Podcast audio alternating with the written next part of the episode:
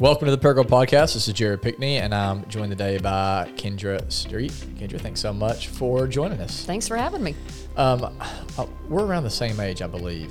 When did you graduate? 2002. 2002. I was 2001. Yes. From Marmaduke, right? Yes.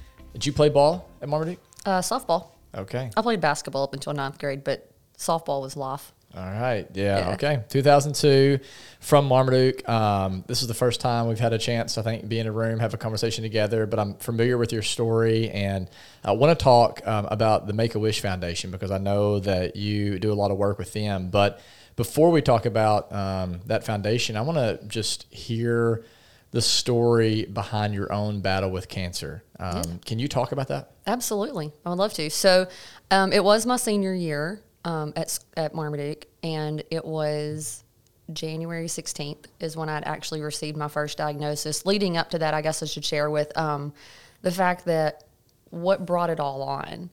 Um, I was with my current boyfriend, now husband, um, and we were on our way home from a date when what we have now know the tumor hit a nerve, and so my I jumped extremely hard, like it, it was painful, and my whole left arm went numb. Well, I did, really didn't think anything about it. I mean, I'm 17 years old, Sure. not too Yeah, big yeah, of a yeah. concern for me. You're so invincible at that age. Exactly. So I told my mom about it, and she kind of panicked, and of course did the mom thing. So I ended up with a CT scan um, a few days later, and the last thing, I mean, it was so odd because I never had the the mass that was on my neck was never visible to anyone. It was, but no one saw it. So it was like it almost grew after it did hit that nerve. I don't really have no idea how any of that worked, but um, no one noticed it. And then once um, we went and got it tested to figure out what was going on, it was it was just huge. It was like the only thing you could see. But um, I had gone for a CT scan, so I'm not a fan of needles. wasn't then. I'm not now. And so when I came out and I had had to have the dye injected, which you know requires yeah. an IV, I was not happy with my mom at all. So um, the lady at the desk was super nice and she was just trying to tell me, hey, you know, your doctor wants to see you at this office right now.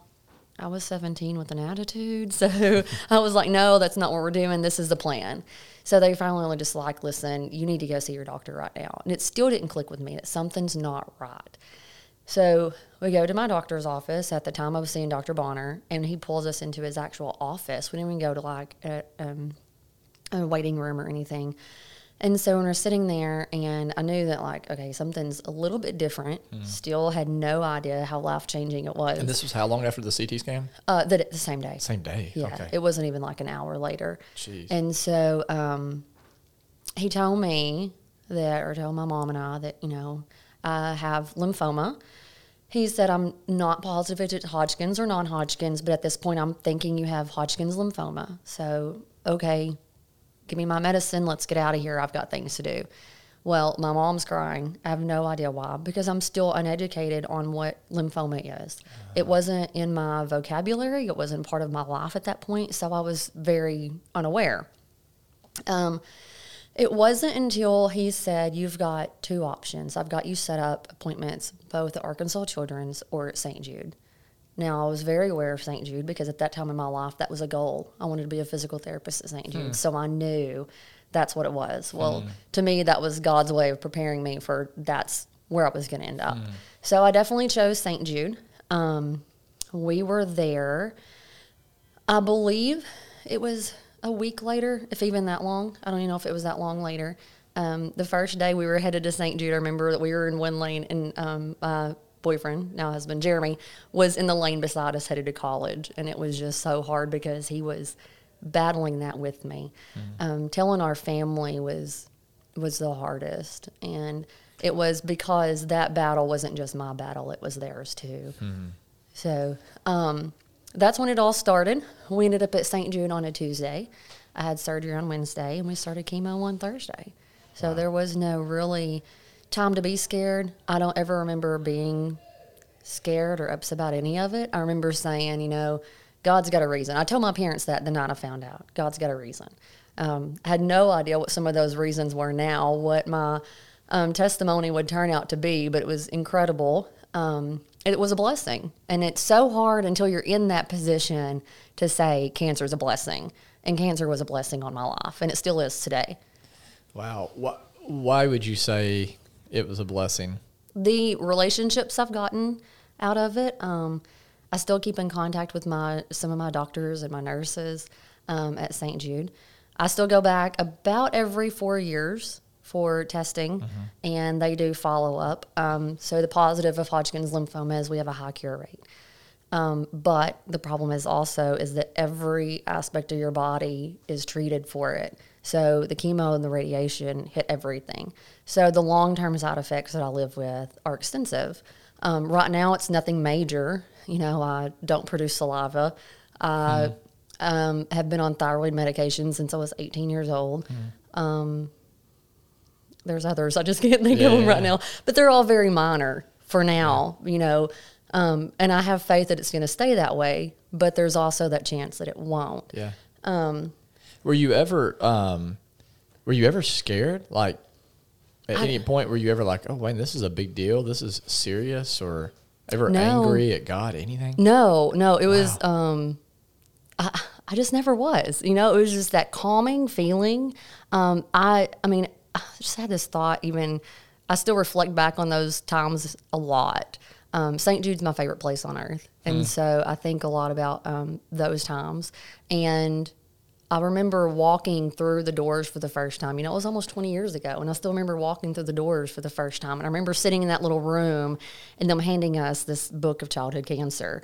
And I remember kind of being a little nervous then, but I don't know if it was I nervous because of the cancer or was I nervous because of the needles that were going to be coming soon. so, um, no, you know, I don't ever, I was never angry about it. I always knew that there was a reason, there was a purpose. And um, no, I was, it was just always embraced. What do you think it was? Uh that made you you're scared of needles but not of cancer. That's Isn't just, that weird? It is, man. And you know, so many people. It's it's kind of a pet peeve because so many people are saying, "You mean you've had cancer and you're still scared of needles?" And my reply is always, "They cured my cancer. They didn't cure my phobia." you know. Um, so I, it is. It is. I've never thought about that, but yeah, yeah it really is. Um, it's, it's crazy, crazy, how the brain works like that. You know, yeah, it's like it is. Like so many things that, like, yeah, we have these like fears that are attached to, then other things like that are maybe way bigger, actually yeah. way scary in real life. It's like, no, it doesn't bother me. Mm, no, it didn't. Um, I had eight chemo treatments. Um, some of those were postponed just because you know your white blood cell count was low, and those never those days didn't ever go over well with me. Um, I never accepted them well because I was the one in control of my cancer. Oh yeah. Um, cancer didn't have you, kind of thing. Okay, so one of my favorite stories was I had, well, go back to my treatment. I had eight chemo treatments, and after that, I had to go through 34 radiation treatments. Those were fun. Literally, they really were fun. Um, so I had it was stage three. I had a mass in my neck. I had a mass on each side of my heart and a mass in my abdomen. Um, so I had to break up the radiation at that time. We didn't have the uh, machine that just targets just the mass at whenever I was being treated. That came later, so there's lots of scatter, um, what we call scatter. You know, whenever it hits the tumor, but it also affects the surrounding areas mm. of it. So I had my neck and my chest for 17 treatments, and after that, and that was every day for you know five days a week. And then after that, I had to do the bottom half of my abdomen um, to get that for 17 treatments as well. And I really did. I mean, I had the best radiation doctor. My radiation therapist were amazing. Great stories and memories from all of that as well. Um, so that's was. incredible. What makes them so good at their job? They care. You know what I mean? Like, it's not a, I'm here to do my job. It's, I genuinely care about you and your survival. And, um, it is. It's just those relationships that they're so willing to build with you because I still have relationships, even to my, my scheduler. I had a scheduler in my clinic, and I still have relationships with her today. So it's like you had a team. Yeah, absolutely. You know, my nurse, um, it broke my heart. She just retired in December, and I got that message. She was major to message me on Facebook to let me know, hey, I want you to know before I make an announcement that hey, I'm retiring in December. And she's like, you're always one of my girls, and I may be 30. I think about to be 37 and yeah, you know, no matter if we grow up, they're still part of our lives. Did you ever get really sick or ever really ill when you had cancer? Um, I would stand up, and um, most of the time I had so two short treatments, which were you know 30, 45 minutes, maybe an hour long, and then I had followed that with two long treatments, and those were sometimes up to eight hours. Um, it was after the long ones that I would stand up, I would get sick, and I'd be done. There was only one that I was in the bathroom the next day up until about lunch. Just I was sick. Was a, it was I was very blessed because it wasn't that aggressive. Um, I remember, you know, I did lose my hair, which did not bother me a bit because it just got in the way playing softball. so um, I wasn't really worried about that. You know, I was in the middle of taking the ACT test. I actually just told this story today. Um, you know, when I get nervous, I twirl my hair. So I was twirling it and realized that my hand was really, really far out and my hair wasn't that long. And I looked over and I was twirling hair that was no longer, it was just in my hand. so when I finished that test, there was just there was just a pile of hair in the floor, so I just scraped it under my desk and kept on going. So, you know, it was just part of life, and it never none of that stuff really bothered me. It never, um, it wasn't just tragic because I lost my hair because it's just hair and it's gonna grow back. Yeah. What do you? So- where do you like that? I would think is not normative, like to have that level of like. You just seem to like laugh, like he's like radiation was fun. It's Oh like, my gosh! So like, where do you stories. think that that personality, uh, whether it's grittiness or whatever it is, like, has that always like been something that marked your personality? Just like No. overly optimistic, like oh, like hey, So just like I used to be very, um, very introverted, very. Uh, I just lost my word, but um, shy, and that's not the word I was looking for either. But you can keep um, you can keep looking. yeah, Bill, do you know what word she's looking it for? may take me a while. Um, very like if you spoke to me, it was it was very painful for me to even have to speak to someone because I was that shy, um, and just not one of those that was going to take charge kind of people. That wasn't ever me, and so today it's kind of one of those. Explaining that and getting someone to believe me when I say that is a little bit difficult Yeah, today. yeah. I'm trying to Um, figure out where the, when, when did- did the change happen? Um, cancer. Absolutely. Really? Cancer. Yes. I learned to defend myself because lots of things were said. I mean, I have a scar on my neck. Whenever you're 17 with this scar, you know, lots of things are said to you. And I learned how to deal with those. And How I did learned you learn that how to deal with that? I just had to learn that, you know, when someone says something, and it took several times for people to say something, but um, I had to just educate myself on people don't know. And until you tell them, they don't know. And I never said it to put someone in their place. I wanted someone to know that this is what you're saying, this is who you're saying it to.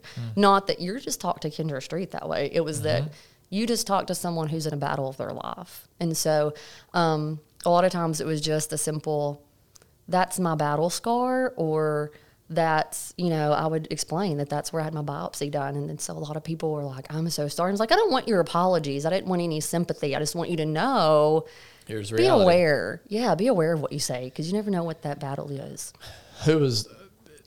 Did you find that the kids in your school were they, for the most part, really supportive, or is it like freak them out to where they're just like, oh man? so like- before i came back to school you know i was going to be dead in like two weeks you know how rumors go it was it was pretty bad but um they you were know already planning your funeral. Yeah, pretty much. Um, no, my class was, you know, being from Marmaduke, having such a small group of people that you're going with, um, it was it was amazing. It was their battle with me, and so the day I went to have my um, my surgery done, I had um, my biopsy put in, or my biopsy, and I put my had my port put in, and so my superintendent at the time, Mr. Jerry McIntosh, was allowed all of my friends and classmates to leave school to go get the purple balloons, which is my favorite color.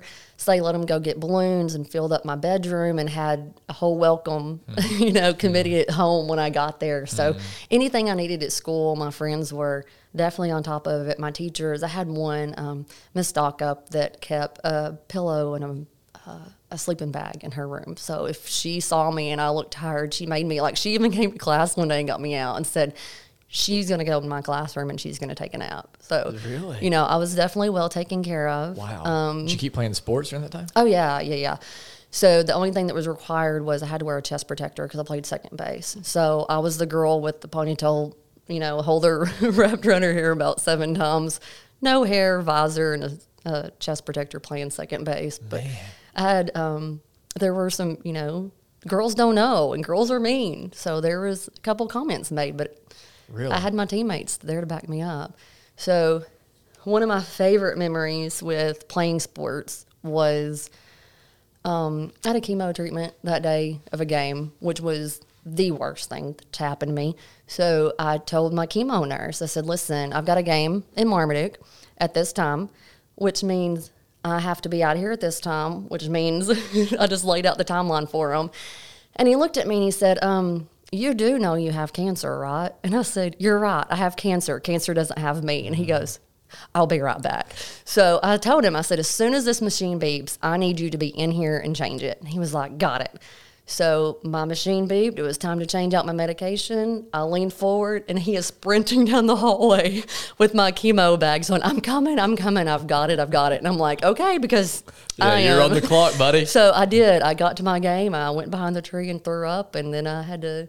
I didn't get to play that game. You know, my coach was not comfortable playing with playing me then. And I, looking back now, I understood. Or I mean, I understand now. But then it was me. You know, I am the one that has cancer, and I'm the one controlling this. But situation. even then, is- you didn't yeah. feel defeated at that point. No.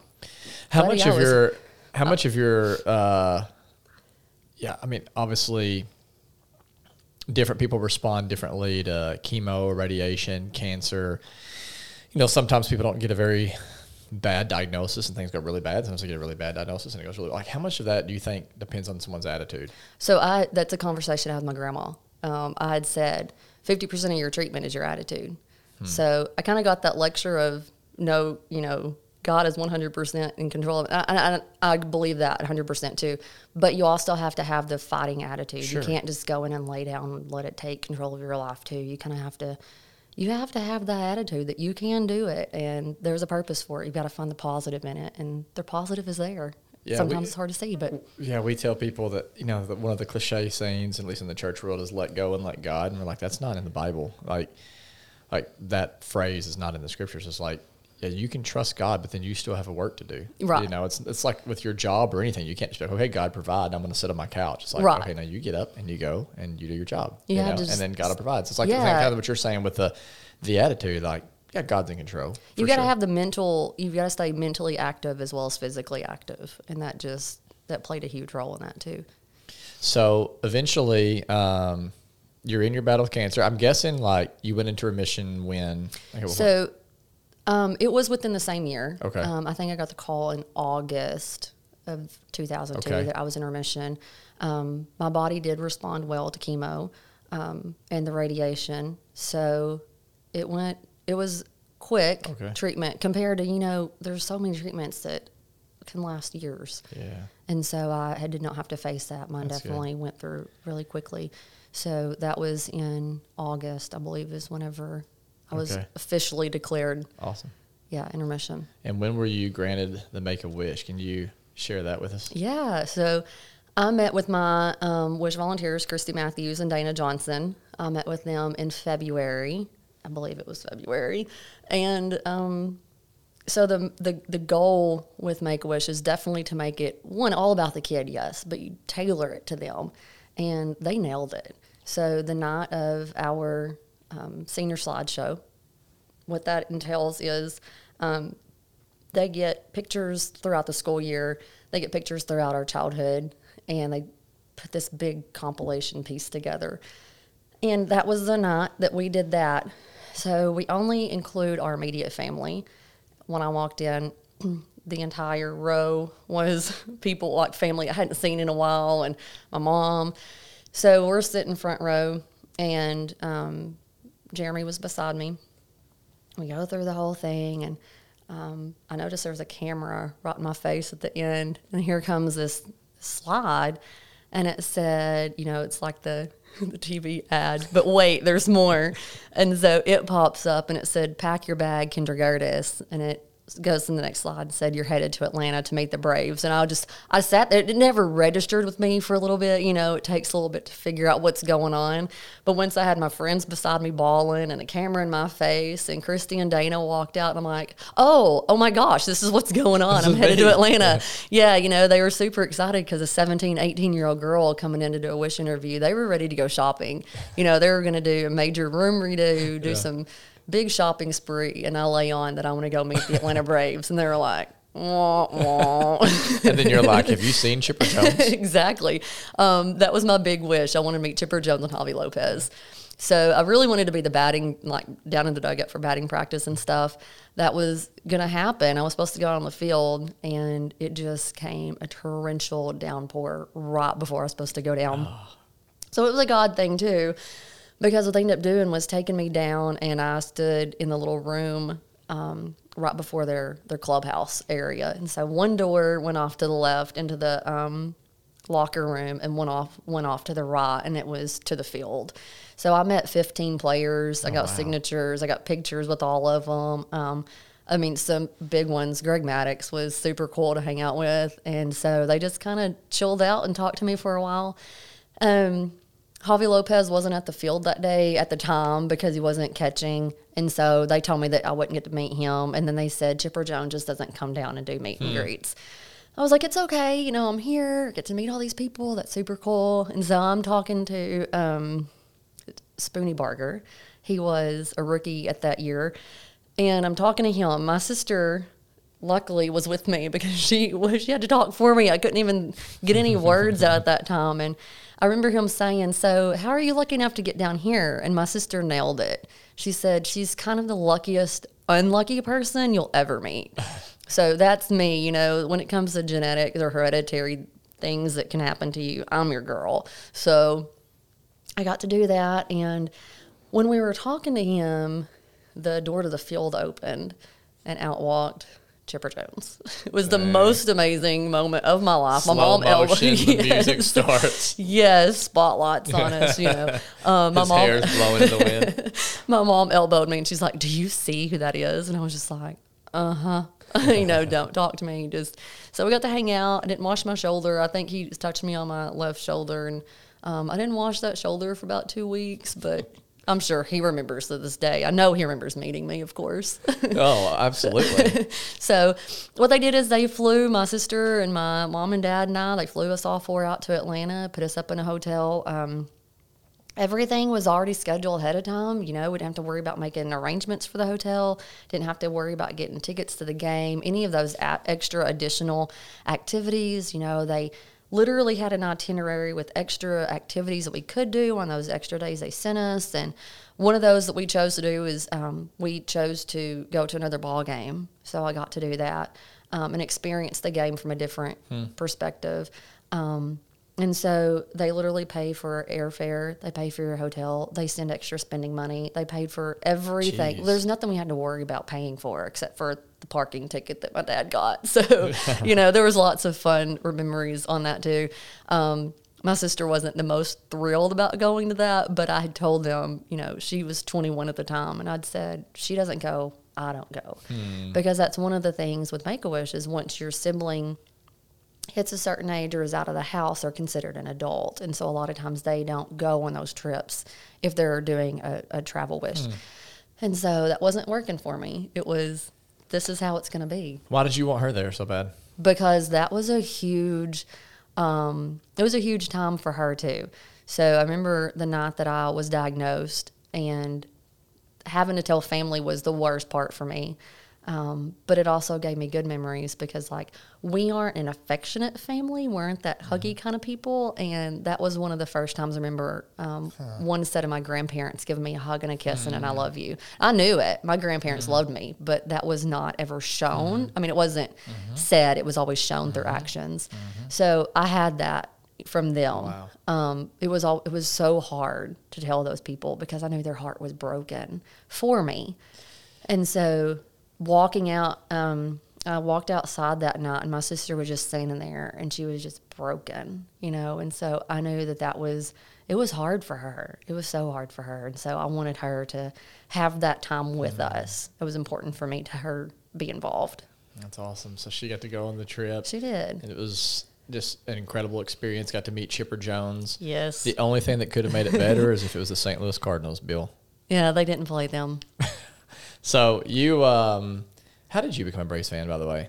Um, fun story. So my grandmother um, used to own Lewis Upholstery that was farther down here on Pruitt Street, and I mean I grew up in that upholstery shop. So we would walk down cool. to the older gas station. That, not gas station. It was like a little convenience shop. Mm-hmm. It's not there. It's across from Champions Gymnastics. okay.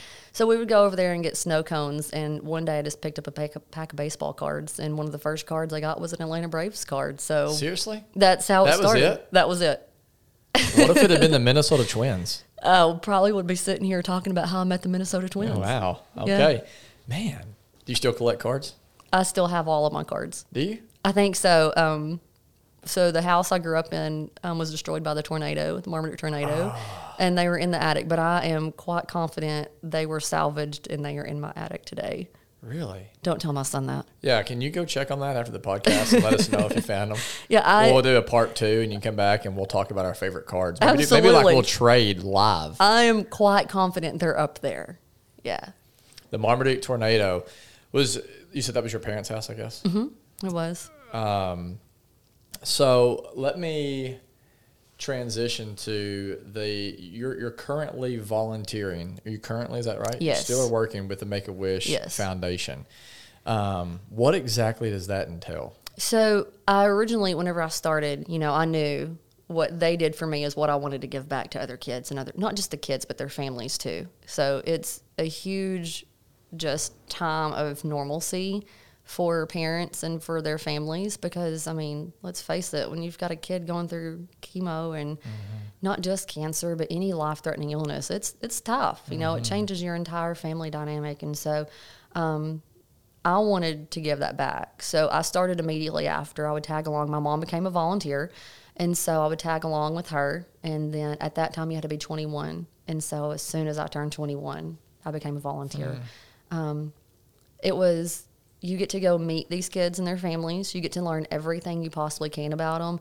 And it's not, for me, it's not a grant your wish, good luck kind of thing. It's, you're now part of our family.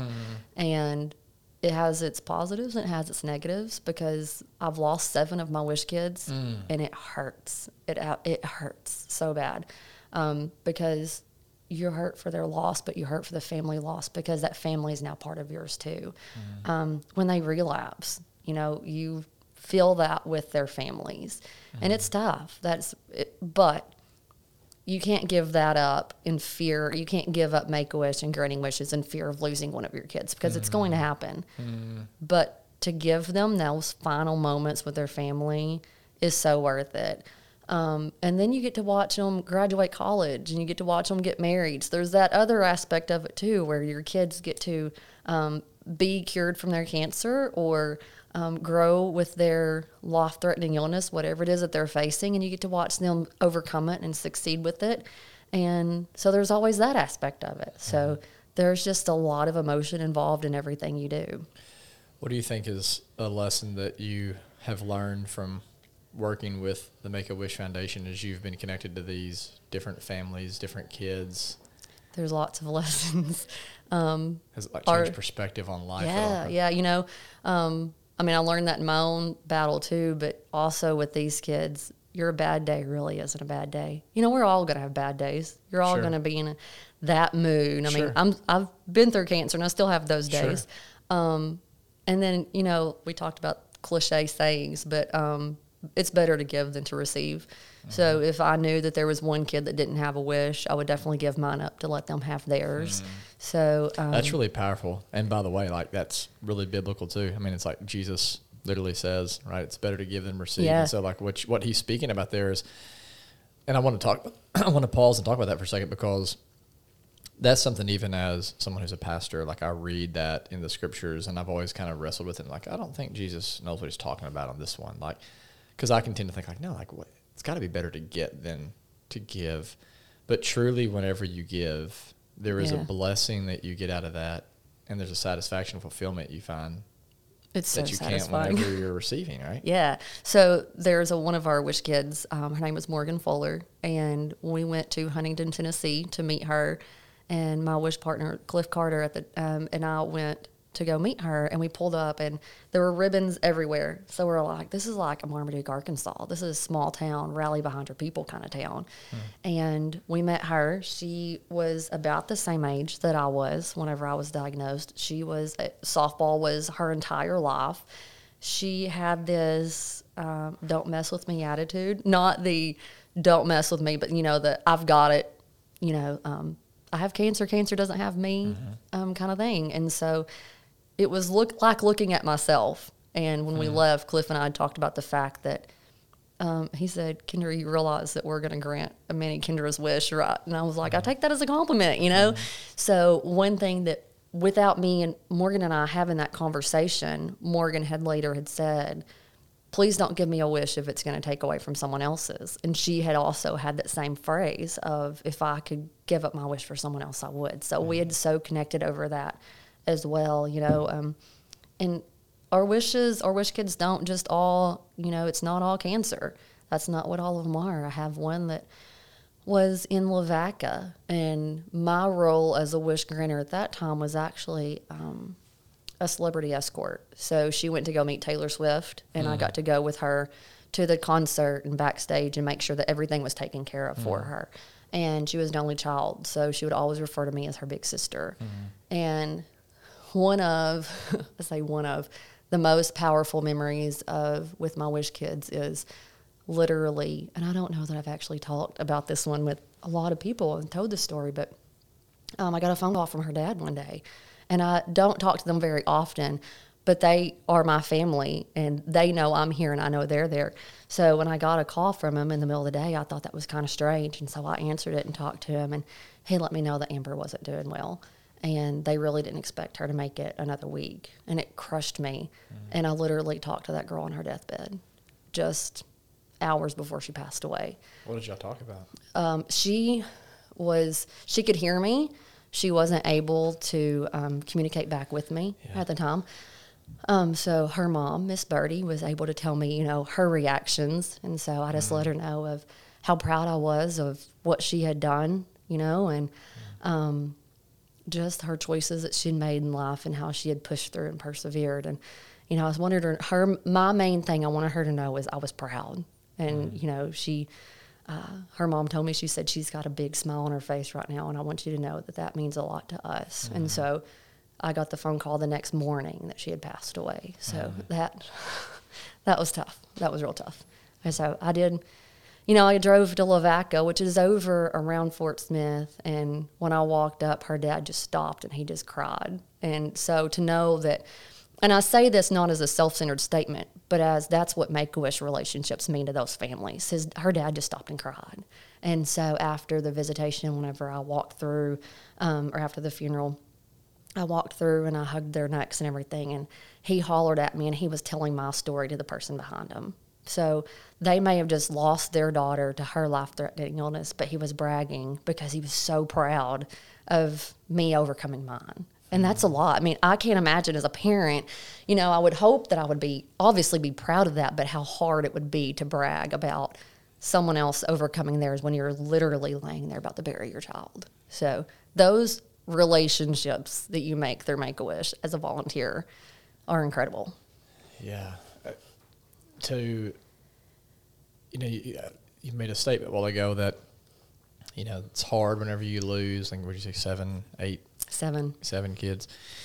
It's hard, but you said it's like you don't want to give that up. Like you don't want to give all that up just because the fear of losing somebody. And I think like there's just, uh, I don't know. I think at least for me and, and probably even for others, sometimes it's it's easy to keep people at an arm's length because you're like, you know what? Like I'd rather just not risk getting hurt or not risk getting disappointed. I've been through this once. I don't want to do it again. Totally. Yeah. But that's if you live that way, you're going to live a shallow life. Yeah.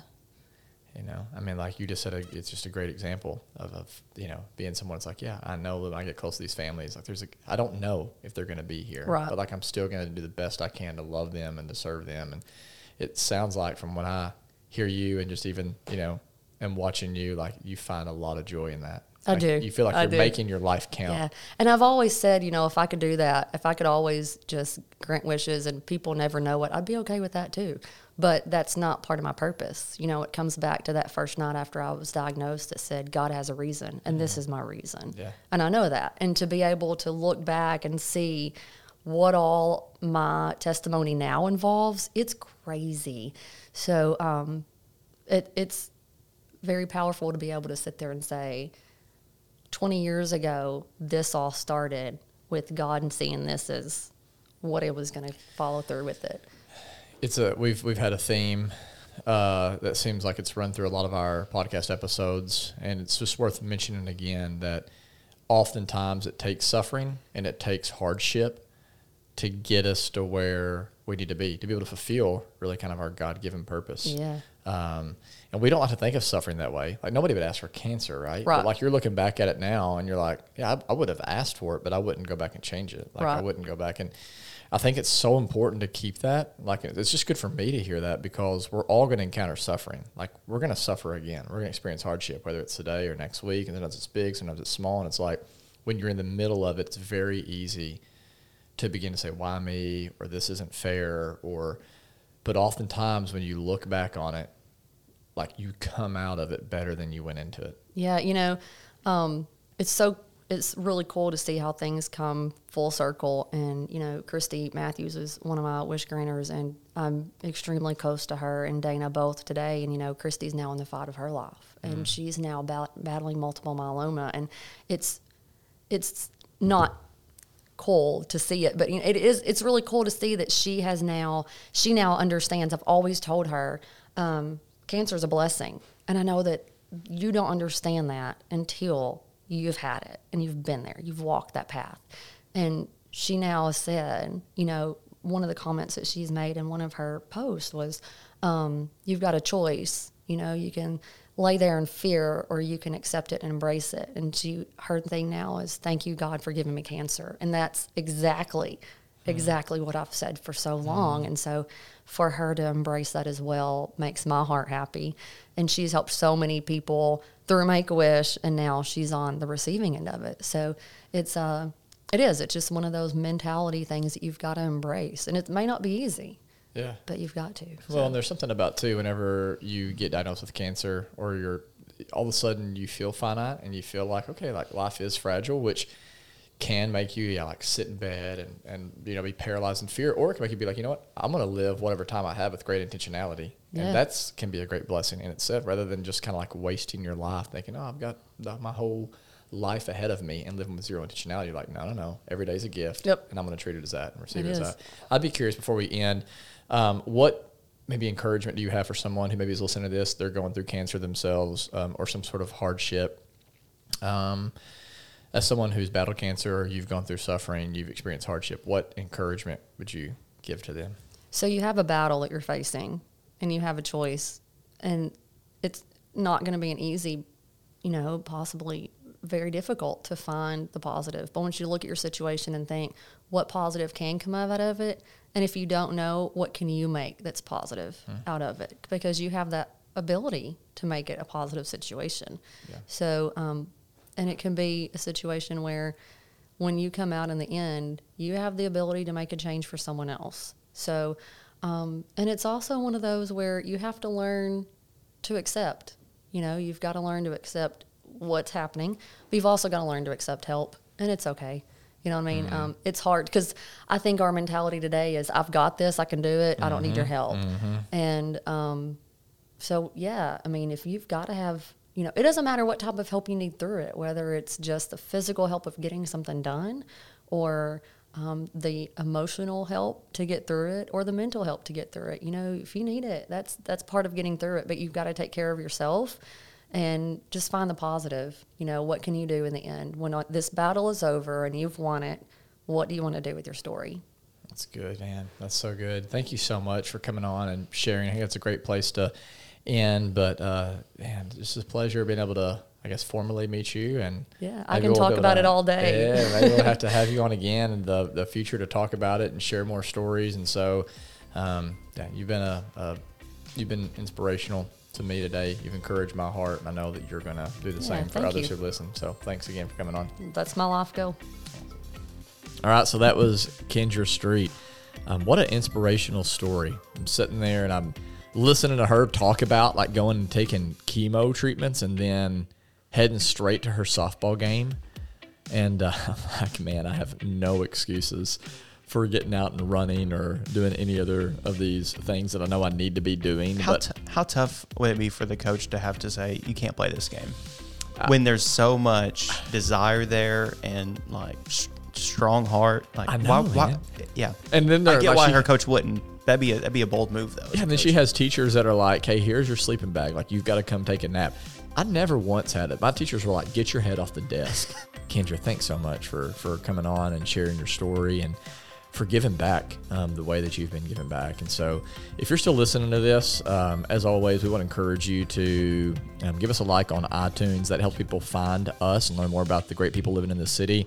Also, check us out on all of our social media platforms Instagram, Twitter, Facebook. Um, go to our website, paragouldpodcast.com. And if you're not already a subscriber to our email list, we encourage you to do that. So, thanks again for listening. Until next time.